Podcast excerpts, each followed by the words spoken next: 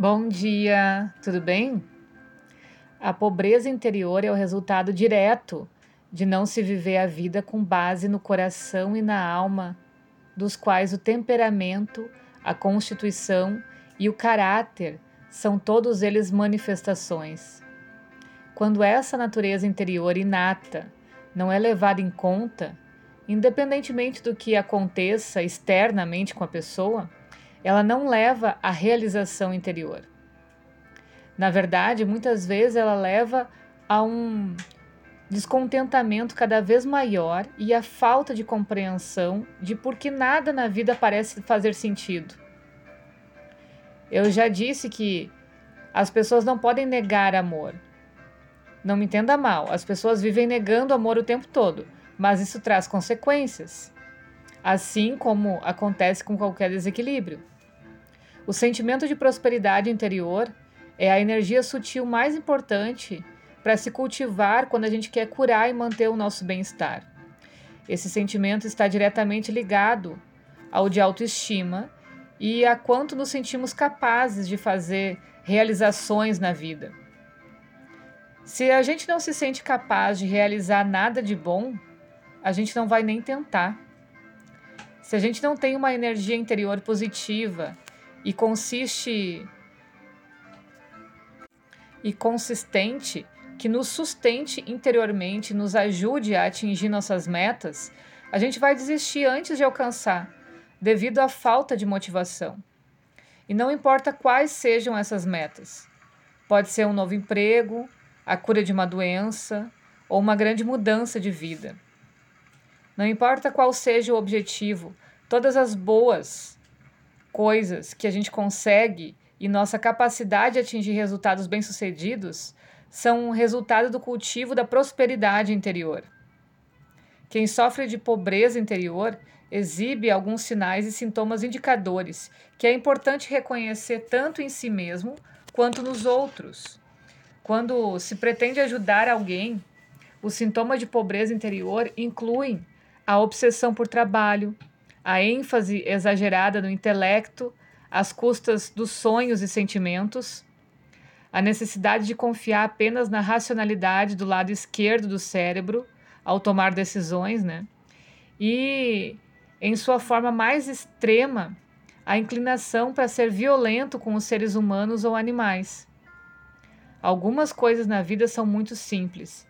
Se você está feliz, você não vai querer ferir os outros. Você vai querer ajudá-los a ser felizes também. Se se sente preenchido interiormente, não tem necessidade de mecanismos de defesa para negar a importância dos sentimentos. Mesmo algumas pessoas de muito bom coração apresentam sinais de pobreza interior, mas de uma forma diametralmente oposta. Elas estão constantemente se doando aos outros e fazendo caridade, mas sem cuidar muito bem de si mesmas. Essas pessoas reconhecem a verdade fundamental de que se doar é a melhor maneira de receber o que precisam, mas não aprenderam a receber amor e cultivar sentimentos positivos de merecimento. A caridade e a compaixão devem primeiro se iniciar dentro de nós mesmos, para que a gente seja produtivo e gratificante. Caso contrário, podem ser apenas um tipo de escapismo não importa como a pobreza interior se manifesta externamente, o resultado é sempre o mesmo. Nenhuma abundância exterior ou recurso material pode preencher o vazio de uma pessoa que sente dentro dela nem mesmo o amor de outras pessoas ela é capaz de sentir. O vazio começa quando ela perde de vista o seu ser interior e o seu chamado da vida. Quando as palavras dos outros e os pensamentos da mente ofuscam o ser intrínseco do coração. Na verdade, você é a maior dádiva que já recebeu. Toda a sua constituição foi criada com base no seu propósito de vida. Por isso, intrinsecamente, todas as pessoas já têm dentro delas as ferramentas de que precisam para serem bem-sucedidas, prósperas, felizes e até saudáveis. Encontra então esse lugar feliz dentro de ti mesmo e se não quer perder o contato com os seus sentimentos de prosperidade, é bom fazer isso logo. o tempo está passando. Para mim, ele é a lembrança do meu primeiro dia dos namorados. E para ti? A base do coração é que as pessoas vivam uma vida feliz e realizada. Uma energia ilimitada vem do coração quando ele consegue se expressar livremente. O coração encerra todos os segredos de que a gente precisa para ser feliz e realizado. Use esses sentimentos como um meio de descobrir o que seu coração está tentando dizer quando tiver em dúvida. Procure a ajuda de outras pessoas quando necessário. Utilize todos os recursos à sua disposição. Não espere descobrir tudo sozinho. O coração sabe tudo, mas é preciso prática para diferenciar a sua voz da voz da mente e das reações condicionadas à vida. É o que a gente tanto faz nas orientações. Primeiro a gente tem que tirar o que está tóxico, que é a influência externa, para daí conseguir ouvir essa voz do coração. A mente pode ser treinada para ser um dos mais poderosos instrumentos de cura da existência. Quando a mente trabalha com o coração e não contra ele, o impulso combinado dos dois pode realizar praticamente qualquer coisa. Quando age com base no coração e do fundo da tua alma, você tem uma energia ilimitada para fazer as coisas. Quando age apenas com a base da mente e vai contra o fluxo natural do seu Dharma, o cansaço e a fadiga vêm muito rápido. Você já percebeu isso na prática? Quando faz o que gosta, você não parece fazer tudo sem esforço? E quando faz coisas que detesta, ou só faz algo por obrigação, é muito mais penoso? Por isso que a gente fala na carreira também, né? O que você fazia na adolescência, na infância, que te deixava muito feliz. Ou aquela pergunta, o que, que você faria até de graça, simplesmente por prazer. É daí que você vai tirar um recurso duradouro, constante financeiramente. Qualquer coisa que a gente está falando aqui, ela precisa ser vivenciada, ela não pode ficar só no âmbito da teoria, né? Então, experimenta por ti mesmo observar esses resultados. Eu aposto que você vai descobrir, o que não será nenhuma surpresa, né? Que quando você está alegre e feliz, o tempo voa e a sua energia parece inesgotável. Muito a gente tem falado nos últimos anos sobre os segredos da abundância e da positividade e do papel que a gratidão tem nessa vida, né?